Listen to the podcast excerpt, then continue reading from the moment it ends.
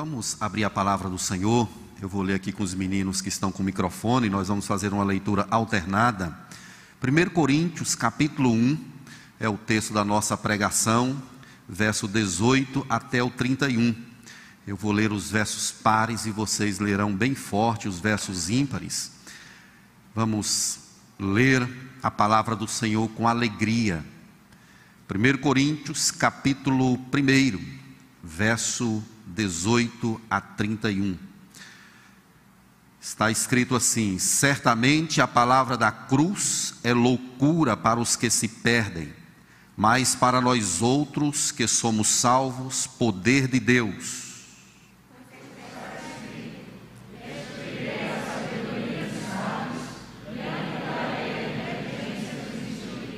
Onde está os sábios? Onde o escriba? Onde o inquiridor deste século? Porventura não tornou Deus louca a sabedoria do mundo?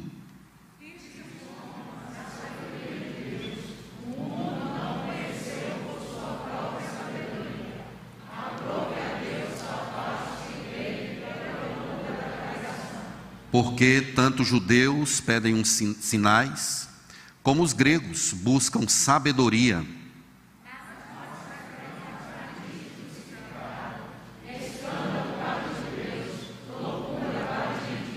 Mas para os que foram chamados, tanto judeus como gregos, pregamos a Cristo, poder de Deus e sabedoria de Deus.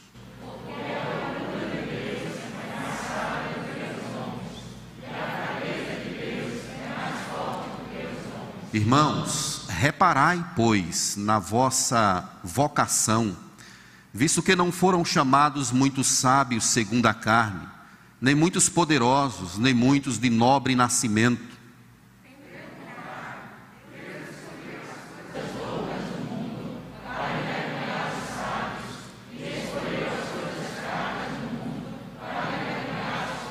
E Deus escolheu as coisas humildes do mundo e as desprezadas, e aquelas que não são, para reduzir a nada as que são. Mas vós sois dele em Cristo Jesus, o qual se tornou da parte de Deus sabedoria e justiça e santificação e redenção.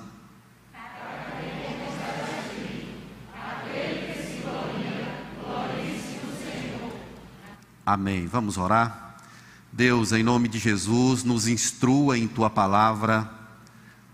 Me dá unção, ó Deus, me dá fluidez na palavra. Confesso ao Senhor a minha incapacidade e preciso da iluminação do Teu Espírito. Abençoe também a vida dos meus irmãos. Verta o Teu Espírito nesse lugar. Sem Ele nós não podemos compreender a Tua palavra. Portanto, abençoe-nos, em nome do Senhor Jesus. Amém. Podem sentar? Obrigado, gente. Vamos falar sobre a mensagem que dá sentido à nossa história. Então esse é o nosso tema. Vamos trabalhar à luz desse texto sobre a mensagem que dá sentido à nossa história. Tem um hino no Hinário Novo Cântico, o hino duzentos e sessenta e seis, chamado Rude Cruz. E a primeira estrofe diz assim: Rude Cruz se erigiu, dela o dia fugiu, como emblema de vergonha e dor. Mas eu sei que na cruz, nesse dia Jesus, deu a vida por mim pecador. O coro diz assim: sim, eu amo a mensagem da cruz, seu triunfo, meu gozo será, pois um dia em lugar de uma cruz, a coroa Jesus me dará. A cruz é a pregação mais importante da Escritura. Podemos dizer que ela é o cerne da Bíblia, é o ponto alto da mensagem de Deus. A cruz de Cristo, que simboliza a entrega total dele pela minha vida e pela sua vida. Tem um autor chamado Jerry Bridges, num livro que ele escreveu chamado Por que a Cruz? Ele diz assim: nunca entenderemos a cruz se não compreendermos a natureza e profundidade do nosso pecado. Nunca compreenderemos a cruz, se não entendermos a natureza e a profundidade do nosso pecado. A razão por que Jesus morreu foi porque nós pecamos, nós prevaricamos contra Deus. E o pecado nosso reclamou por justiça e nós não tínhamos como pagar. Foi aí que Jesus assumiu o nosso lugar. A primeira carta de Paulo aos Coríntios, ou essa igreja, começa na pregação de Paulo na cidade de Filipos, narrado lá em Atos dezesseis. Paulo é açoitado por causa da pregação do Evangelho. No capítulo dezesseis, versos vinte e dois e vinte e três, ele diz assim: levantou-se a multidão unida contra eles e os pastores, rasgando-lhes as vestes, mandaram açoitá-los com varas e depois de lhes darem muitos açoites, lançaram-no no cárcere. Paulo enfrenta problemas na cidade de Filipos. Dali então ele tem de ir para Atenas, de lá ele passa novamente por situações adversas. No capítulo dezoito, verso quatro do livro de Atos, ele diz: e todos os sábados discorria nas sinagogas, persuadindo tanto judeus como gregos. Por conta de uma perseguição na cidade de Atenas, é que Paulo vai para a cidade de Corinto. E da mesma forma, Deus começa a usá-lo poderosamente na plantação da igreja ali. E no capítulo dezoito de Atos, verso oito, está escrito: Crispo creu no Senhor, com toda a sua casa. Também muitos dos coríntios foram, ouvindo a palavra, criam e eram batizados.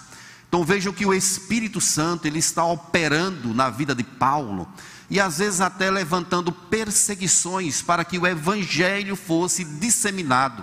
Ele não pôde ficar na cidade de Filipos, teve de ir para Atenas.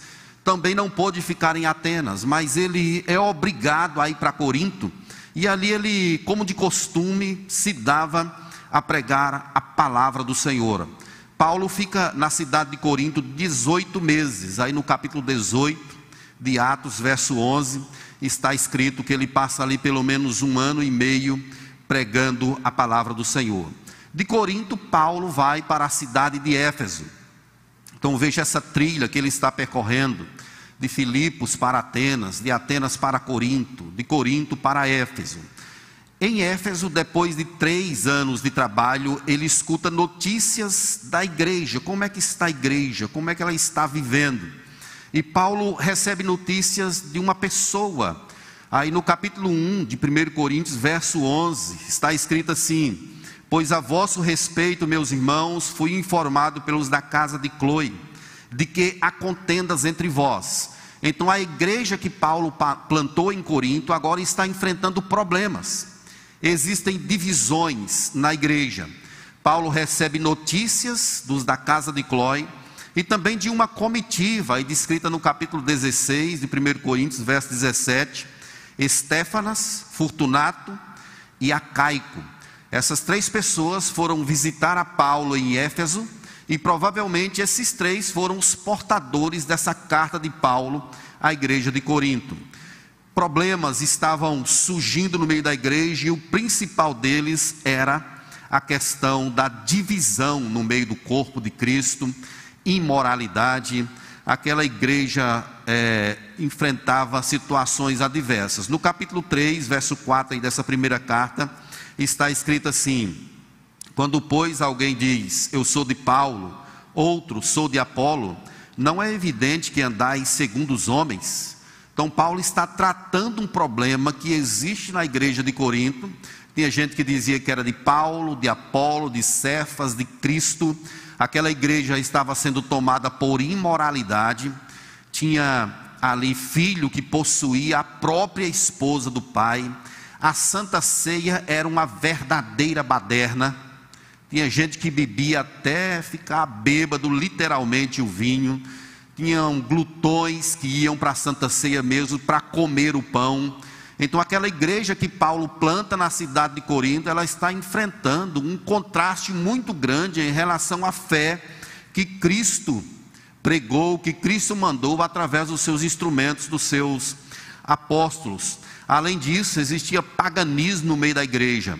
É uma igreja de fato difícil, a igreja de Corinto. Paulo manda uma carta, não dá jeito, manda a segunda, também não dá jeito, manda uma carta chamada Carta Severa, também não dá jeito, mas finalmente Paulo manda uma carta, uma quarta carta, que seria a segunda que nós temos aí na Bíblia, e o povo então começa a entender os caminhos de Deus, o cuidado do Senhor com eles, e começam a voltar então para o aprisco. Se você observar aí no capítulo um, verso dez, Paulo já começa fazendo uma súplica, rogando. Ele diz assim: rogo-vos, pois, irmãos, pelo nome do Senhor Jesus Cristo, que faleis todos a mesma língua, e que não haja entre vós divisão. Olha Paulo tratando o problema. E ele pergunta no verso treze: acaso Cristo está dividido? É claro que não. E ele prossegue dizendo que não batizou a ninguém na igreja, exceto Crispo, Gaio. Ele não foi chamado para batizar, diz o verso dezessete. Cristo enviou para pregar o evangelho, não com sabedoria de palavras, para que se não anule a cruz de Cristo. Aqui nós temos o ponto principal da nossa mensagem nessa tarde, que é sobre a cruz de Cristo. Paulo vai usar essa cruz para sustentar o seu argumento de que a igreja não deve viver, viver uma imoralidade, que a igreja não deve estar dividida. A cruz é o ponto de convergência, é o ponto central, é o ponto de cura. Então Paulo vai evocar aqui a mensagem da cruz como sendo o remédio de Deus, o tratamento de Deus para uma vida em confusão. A mensagem da cruz, aqui descrita a partir do verso dezoito, Nos, apresentam, nos apresenta algumas lições preciosas. A primeira delas é que a mensagem da cruz, ela humilha o homem e seus caminhos. A mensagem da cruz humilha o homem, e essa tratativa nós temos aí do, do verso dezoito até o verso vinte e cinco. A igreja de Corinto estava tomada pela sabedoria humana. E aqui Paulo faz um contraste entre a sabedoria dos homens e a sabedoria de Deus. Paulo quer mostrar que a sabedoria do homem exalta o próprio homem, enquanto que a sabedoria de Deus o humilha, o coloca exatamente no lugar que lhe é devido. E aí Paulo apresenta a cruz como sendo loucura, a pregação como sendo o meio pelo qual Deus salva, Deus alcança o ser humano. Então Paulo está atacando a raiz do problema na igreja de Corinto. O povo gosta de sabedoria, de palavreados humanos, de retórica, de filosofia, mas Paulo apresenta a cruz, que é chamada aí no texto de fraqueza de Deus. Aí você poderia dizer, mas Deus tem alguma coisa fraca? Aqui Paulo está fazendo um contraste com aquilo que os homens consideravam como algo pequeno, sem valor. Não é que seja a fraqueza ou loucura de Deus, mas é que Deus escolhe um caminho que vai de encontro àquilo que o homem imagina como sendo o caminho certo. Deus escolheu a fraqueza para redimir, para salvar o homem. E a fraqueza de Deus é seu filho nascendo numa manjedoura, sendo criado de forma simples, humilde. Ele próprio disse que não tinha onde declinar a cabeça. Então Jesus é a sabedoria de Deus, é a fraqueza de Deus, é o caminho que Deus escolhe para nos redimir. Não são as filosofias humanas, o palavreado rebuscado, a retórica impecável, mas Deus escolheu algo que aparentemente não representa nada. É exatamente a sabedoria de Deus que está empregada na pessoa do seu Filho bendito, de Jesus Cristo.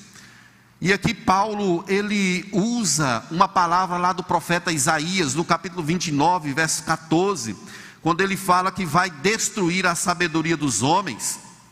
Isaías diz lá: a sabedoria dos seus sábios perecerá, e a prudência dos seus prudentes se esconderá. Então, será se a sabedoria do homem poderia salvá-lo? É claro que não. Não há como encontrar a Deus através das conquistas da terra. Por mais que a ciência avance, cresça, descubra grandes coisas, mas no que diz respeito à salvação, ela nem começou, porque não tem como. Deus não está na intelectualidade do homem. É isso que Paulo está dizendo aqui. O caminho que Deus escolheu para redimir o seu povo se chama cruz. Jesus nasceu, cresceu, morreu, ressuscitou e hoje está sentado à destra de Deus. Por isso ele pergunta aí no verso vinte: onde está o sábio? Cadê a sabedoria dos gregos? A filosofia de Platão, de Aristóteles? Vocês não conseguem se salvar. Onde é que está o escriba? Aquele cara inteligente, versado, copista, aquele que tem resposta para tudo. Onde está o inquiridor? Essa palavra inquiridor significa aquele que é versado em defender a filosofia. Mas Deus está perguntando aqui através do seu servo: cadê o sábio? Cadê o escriba? Cadê o inquiridor desse século, aquele que sabe de tudo? Porventura não tornou Deus a sabedoria nula, a sabedoria deste mundo? Deus reduz a nada aquilo que o homem coloca como sendo um motivo da sua glória. Aí vem a sentença no verso vinte e um. O mundo não o conheceu pela sua própria sabedoria. Aprove a Deus salvar os que creem pela loucura da pregação. É um caminho inusitado. É um caminho que para muitos não representa nada. O verso vinte e três, Paulo diz aí: a nossa pregação é Cristo e esse crucificado. O próprio povo de Jesus olhava para ele e meneava a cabeça. É como se dissesse assim, balançasse assim, dissesse: esse aí não vai não, esse aí não tem jeito. Ele era um homem de dores, uma ovelha muda perante os seus tosqueadores, não abriu a boca. É como se as pessoas olhassem para ele e sentissem pena, dor. Coitado, esse aí que dizia que era o rei dos judeus, e agora está nessa situação. Mas é exatamente esse o caminho que Deus escolheu para humilhar a sabedoria dos homens. Onde é que está a nossa inteligência, a ciência, a filosofia, as palavras rebuscadas? Elas caem quando a gente diz: Jesus é o caminho, a verdade e a vida. Passamos a entender que a palavra de Deus tem sentido para nós. Charles Spurgeon, no seu livro O Escândalo da Cruz, ele diz assim: a cruz ofende os homens, porque vai claramente contra as suas ideias de mérito. A cruz ofende os homens, porque vai claramente com as suas ideias de mérito. Deus fez tudo isso para que não haja nenhuma vantagem para a gente contar. Nós não temos nenhum motivo para nos gloriar. Pelo contrário, Deus nos humilhou, nos colocou exatamente no nosso lugar. A filosofia humana exalta o homem, e desde o Éden tem uma tentativa de Satanás e destronamento de Deus, para a entronização do homem. O humanismo está em voga, está em alta, cada vez mais ele é exaltado, mas graças a Deus que Deus escolheu a cruz como o caminho para nos redimir dos nossos pecados, como o caminho para nós nos salvarmos, e aí nós podemos dizer que eu não tenho motivo para me gloriar, absolutamente nenhum. Mas uma segunda questão que percebemos aqui nesse texto, meus irmãos, é que a cruz, a mensagem da cruz, ela evidencia o quanto Deus é gracioso em salvar pecadores desprezíveis, gente que estava morta em seus delitos e pecados. De repente esse povo é alvo da misericórdia, da bondade, da graça do Senhor. E isso está tratado aí a partir do verso vinte e seis. Ele começa perguntando: irmãos, olha aí perto de vocês, reparai pois na vossa vocação. Aqui é o chamado, é a eleição de Deus. Visto que não foram chamados muitos sábios segundo a carne, nem muitos poderosos, nem muitos de nobre nascimento. Deus não chamou essas pessoas de forma demasiada. E se você observar a igreja de Deus no sentido geral, ela é composta de pessoas simples.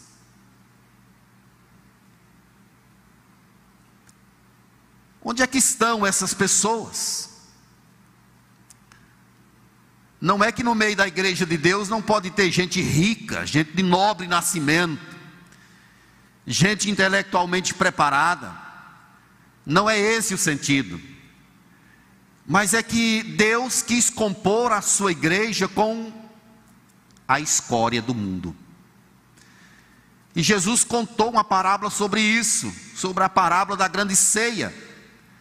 As pessoas não queriam vir, e Jesus então manda os seus servos trazer os coxos, os aleijados, os cegos. Saiam pelos caminhos, pelas ruas, e tragam todos. O que está claro nas Escrituras, meus irmãos, é que Deus, Ele confunde o nosso pensamento, e a cruz evidencia essa graciosidade de Deus, em chamar gente que não merece. Nenhum de nós aqui merecia estar nesse lugar adorando ao Senhor. Quem de nós aqui teria capacidade de se achegar ao trono de Deus? Ninguém. É por isso que Paulo escreve, vendo aos Efésios, capítulo dois, verso oito, diz que pela graça sois salvos, mediante a fé, e isso não vem de vós, para que ninguém se glorie, é um dom de Deus. Aprove a Deus chamar pecadores desprezíveis pela loucura da pregação. Isso é graça. Essas três coisas juntas eram o que as pessoas mais valorizavam naquela época: pessoas sábias, poderosas e de nobre nascimento.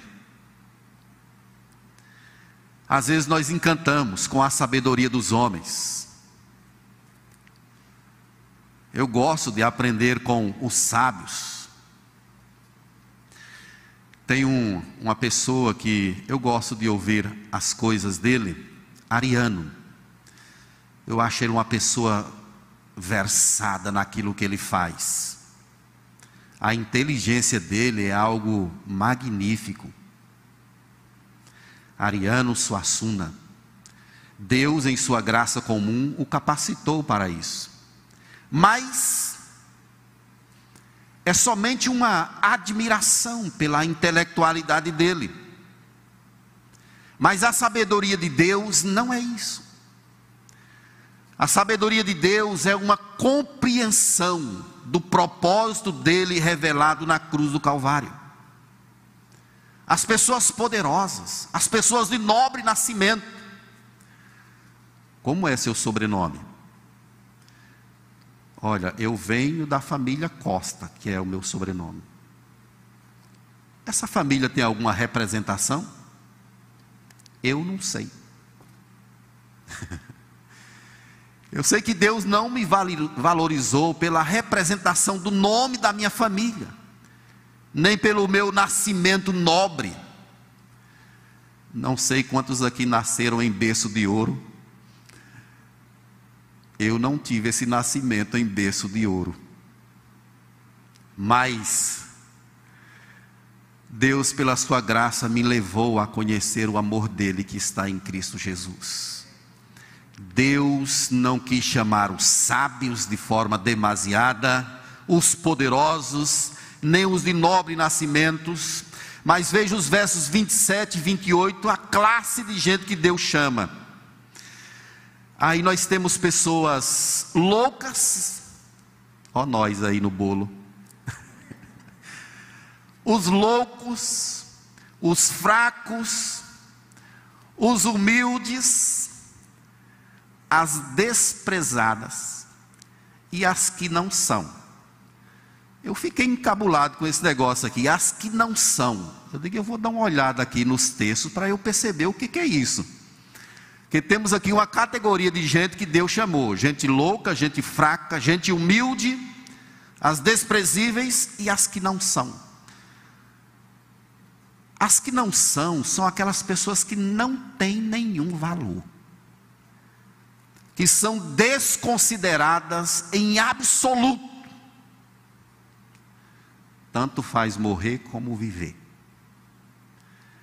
Mas Deus chamou esse tipo de gente para estar perto dele.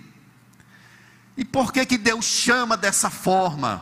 O verso vinte e nove nos responde: a fim de que ninguém se glorie na presença de Deus. Se você tem alguma vantagem para contar, que não seja uma vantagem para a salvação, porque você estava morto no monturo, Deus te levantou e te fez assentar entre príncipes do seu povo. Não há motivo de nenhuma glorificação em nossa vida, exceto a pessoa de Deus em nosso ser. Quando você vê crente batendo papo que há alguma coisa, pode desconfiar que tem coisa errada ali. O verdadeiro crente, o servo de Deus, ele tem no coração uma gratidão. Ele sabe que não foi a sua força, que não foi a sua conquista. Ele sabe que foi a cruz, que foi Jesus que deu sentido, que lhe deu uma identidade. Ele sabe que estava perdido e foi achado. Foi encontrado pela graça do Senhor, e aí é evocado esse sentimento de gratidão, de reconhecimento, de glorificação ao Senhor por tudo que Ele fez. Nós não éramos nada, inimigos de Deus, vivíamos de acordo com o curso desse mundo, escravos de Satanás, cegos, surdos, e de repente Jesus nos encontra, nos abraça, nos acolhe, nos dá uma identidade, nos valoriza, nos torna justo. Nós não temos motivo nenhum para nos gloriar. Paulo retrata isso muito bem em Gálatas, no capítulo seis, verso dezesseis, quando ele diz assim: mas longe esteja de mim gloriar-me, senão na cruz de nosso Senhor Jesus Cristo, pelo qual o mundo está crucificado para mim, e eu para o mundo. O motivo da glória desse apóstolo é a cruz de Cristo. Se fôssemos colocar Paulo aqui num cenário de formação acadêmica, talvez Paulo tivesse uns dois P H Ds, se fosse na cultura nossa hoje. Era um homem altamente preparado, mas esse homem, ele não tem glória nessas coisas da terra. Ele glorifica por sofrer por Cristo, por viver para a glória de Deus. O motivo da sua glória é a cruz de Jesus. O crente, o filho de Deus, não pode viver uma vida arrogante, exaltada. como se as coisas dependessem dele. Cada conquista que você for tendo na terra, você tem de, de ir dedicando a Deus, colocando nos pés ou aos pés daquele que é digno de toda honra, de toda glória e de todo louvor.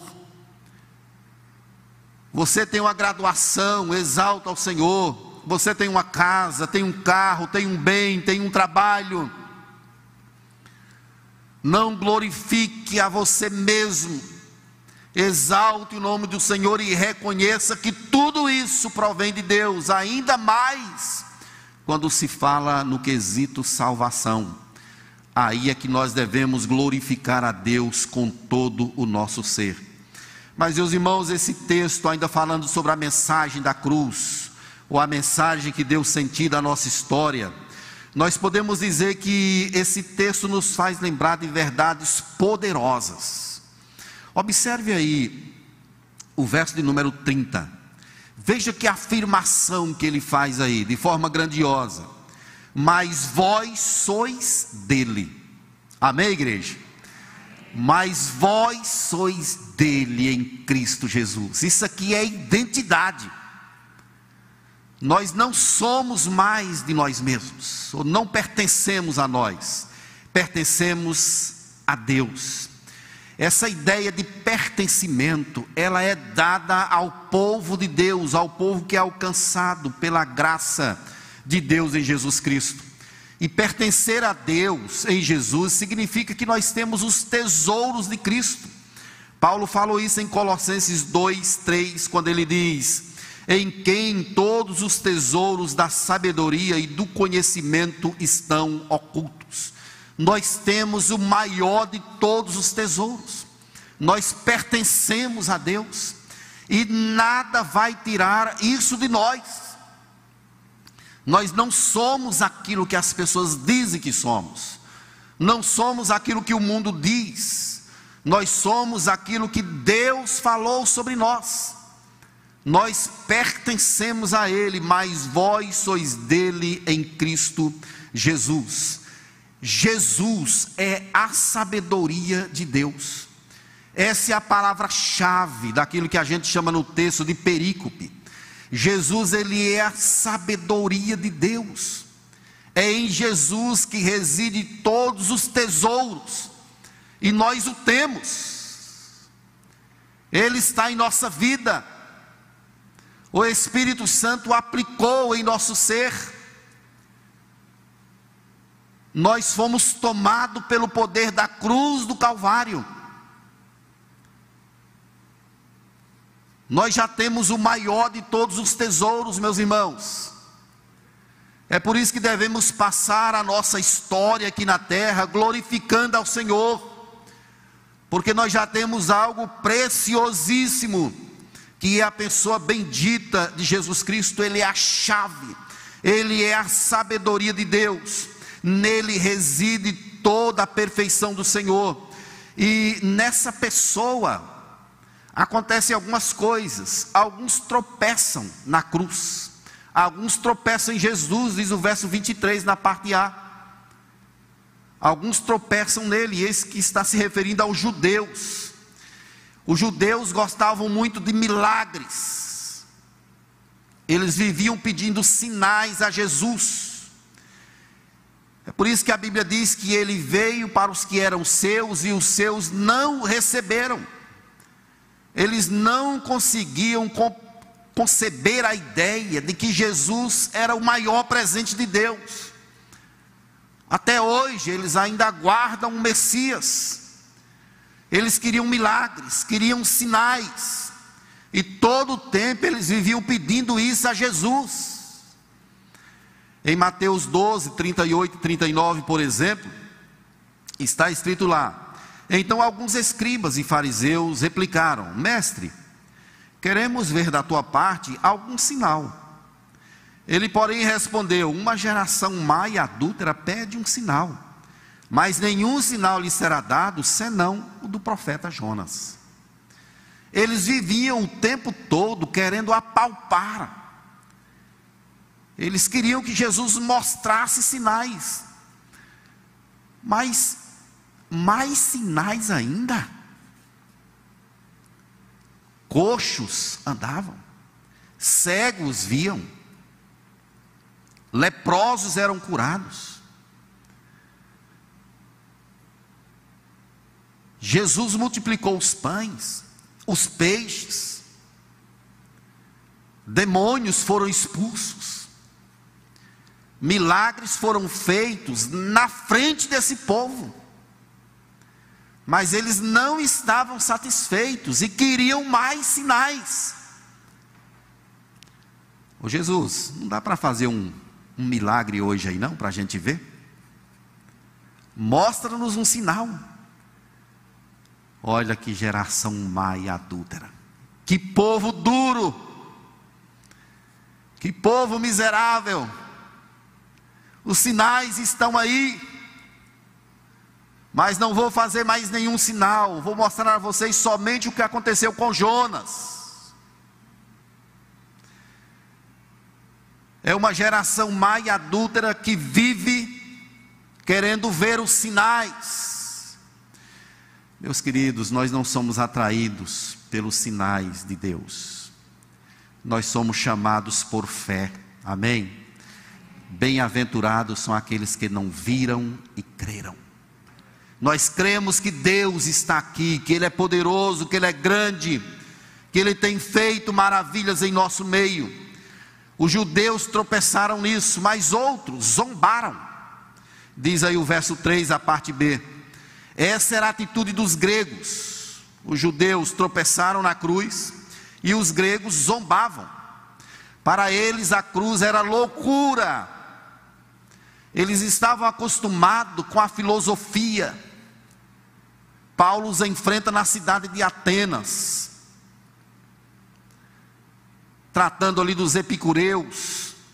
Paulo mostra um Deus desconhecido que eles não conseguiram perceber em suas filosofias, em suas conquistas intelectuais. Por isso os gregos zombavam, eles queriam a razão, queriam que as coisas fossem provadas,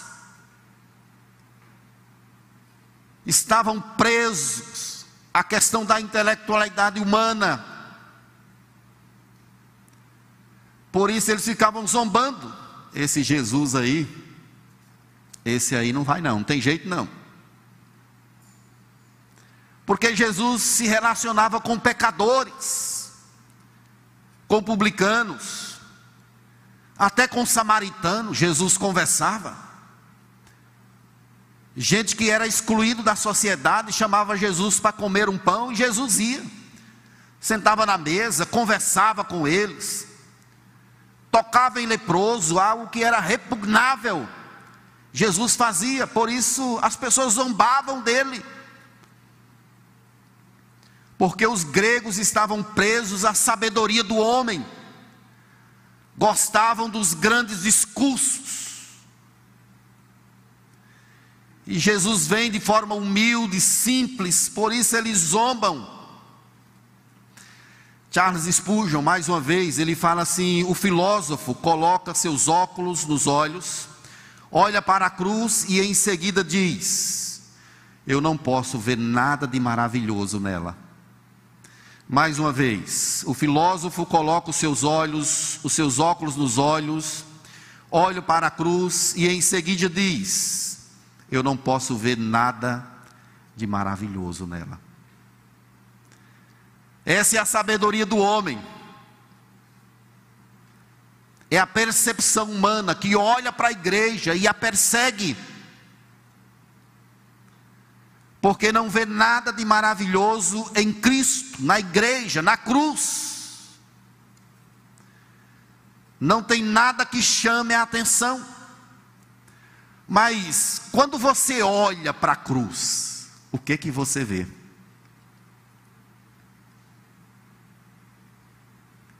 Você vê a sua libertação, você vê Jesus morrendo por você, dizendo: está consumado. O véu rasgou-se de cima a baixo, sepulcros foram abertos, Deus agora está acessível para aqueles que se aproximam dele por fé. A sabedoria humana olha para a cruz e não vê sentido. Eu, com a minha simplicidade, olho para a cruz e encontro a minha realização.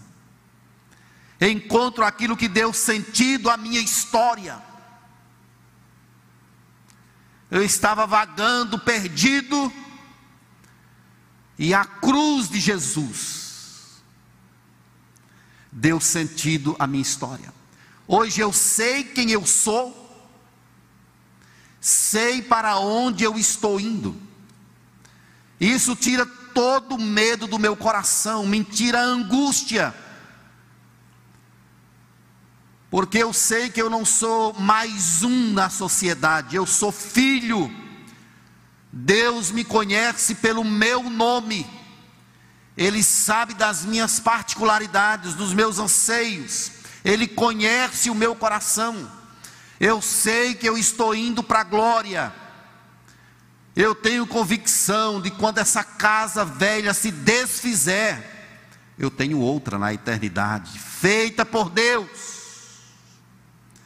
O nosso destino é a eternidade, meus irmãos, ao lado do Senhor.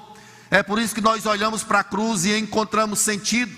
Mas o verso vinte e quatro diz aí que alguns creem e experimentam o poder e a sabedoria da cruz. E aqui estamos nós. Nós cremos no milagre, nós cremos na cruz. Talvez pudéssemos dizer como o cantor sacro: sim, eu amo a mensagem da cruz. Até morrer eu a vou proclamar. Um dia Jesus entregou a sua vida nela, nos resgatou para o louvor e glória do seu santo nome. E aqui, meus irmãos, nós temos a expressão da sabedoria de Deus em três palavras. Jesus se tornou para nós, Ele é a nossa sabedoria, a sabedoria de Deus que se torna para nós justiça, que significa que nós fomos aceitos diante de Deus. Justiça está interligado com a palavra justificação. Nós somos justificados por Deus. Jesus é para nós santificação. Isso quer dizer que estávamos sujos,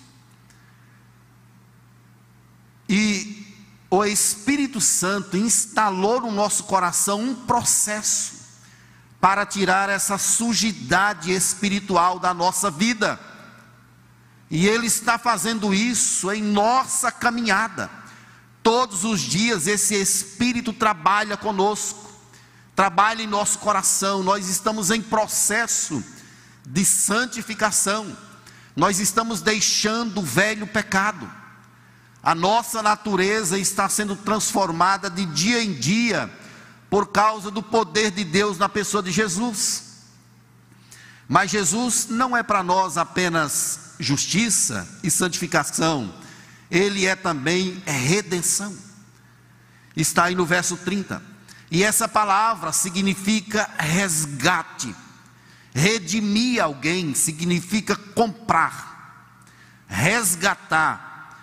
Paulo fala mais sobre isso em Colossenses, quando diz que ele invadiu, invadiu o império das trevas e nos transportou para o reino do Filho do seu amor. Nós fomos comprados, resgatados. Mas onde que a gente estava? No império das trevas. Ele nos tira de lá, Ele é o nosso resgatador. Ele nos redimiu com o seu sangue. É por isso que eu disse no início que nós temos o grande tesouro, que é Jesus, a nossa justiça, a nossa santificação. Ele é a nossa redenção. Do que mais nós precisamos? Do que nós devemos ter medo? Nada. Jesus está conosco. Ele está presente em nosso coração. Warren Wiersbe, comentarista do Novo Testamento, ele diz assim: fomos salvos do castigo do pecado, isso é justiça. Estamos sendo salvos do poder do pecado, isso é santificação. E seremos salvos da presença do pecado, isso é redenção. E tudo isso nós temos na pessoa bendita de Jesus, na pessoa do Filho de Deus. Eu quero concluir, meus irmãos, citando uma frase de Henry Clay Turbul. Ele diz assim: o Calvário mostra como os homens podem ir longe no pecado e como Deus pode ir longe para salvá-los. O Calvário mostra como o homem pode ir longe no pecado, mas mostra também como Deus pode ir longe para salvá-los. E Deus fez isso por mim e por você. Eu quero aplicar essa exposição dizendo algumas coisas para a gente. A primeira delas é que a sabedoria humana no aspecto de salvação é inútil. A sabedoria humana no aspecto de salvação é inútil. Não precisa de títulos, não precisa de estudo. Esse negócio é colocado no coração do homem por Deus. Gente que não sabe ler, que não sabe escrever uma palavra, tem muitas pessoas. Quando eu fui à Serra Branca com a, a comitiva aqui da igreja, conheci uma pessoa lá na serra, uma mulher. Aquele aspecto de, da vida assim, do sertão. E o pastor Sávio fez a, pediu a ela para fazer uma oração. E ela retrucou e disse assim: mas eu não tenho leitura. Mas mesmo assim ela se dispôs a fazer a oração. Fez uma oração que eu me emocionei. Me emocionou a oração dela. A gente vê a sinceridade da alma, do coração, meus irmãos. O evangelho não precisa dessa. Da, da capacidade humana para se estabelecer. Deus é Deus, ele, Deus é Deus, Ele faz o que quer na vida de quem quer. Ele usa quem Ele quer para a glória dEle. Eu já vi Deus usar grandes intelectuais, já vi Deus usar crianças, já vi Deus usar adolescente, já vi Deus usando gente que não entende de teologia. Deus é maravilhoso, Ele quem revela a sua palavra em nosso coração, e isso independe daquilo que nós podemos ter em nossa mente.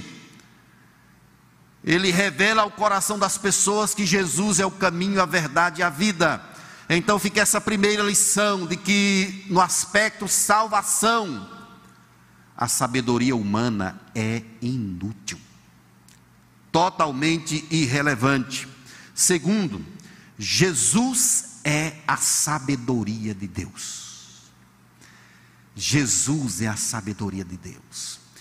Tudo que Deus quis revelar, Deus revelou em seu Filho amado, em Jesus Cristo, autor e consumador da nossa fé. É por isso que nós devemos nos prostrar diante de Jesus, vivendo para a glória dele. Ele é o centro de todas as coisas.